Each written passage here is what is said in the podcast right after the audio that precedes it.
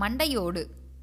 மான் பொருளே மயானத்தில் கிடக்கும் மண்டையோடு எனக்கு நல்லறிவு புகட்டுவதாகுக. மண்ணுலக வாழ்வு மாண்புடையதெனினும் மகாதேவன் அதற்கு ஒரு மதிப்பும் தருவதில்லை. மண்டையோட்டில் அவன் பிக்ஷை எடுத்துண்ணுகிறான். விருப்பு வெறுப்பு வடிவெடுத்திருந்த மனிதனுக்கு கருவியாயிருந்த மண்டையோடு இப்போது விருப்பு வெறுப்பற்றவனுக்கு ஐயமெடுத்துண்ண உதவுகிறது. உயிர் வாழ்ந்திருக்கும் போதே மனிதன் அந்த மண்டையோடு போன்று ஆகிவிட வேண்டும். தன் சொந்த அலுவலர்களுக்கு செத்தவன் ஆகிவிட வேண்டும். கடவுளெடுத்து வெறும் கருவியாய் இருக்க வேண்டும். கவி தலையே நீ வணங்காய்.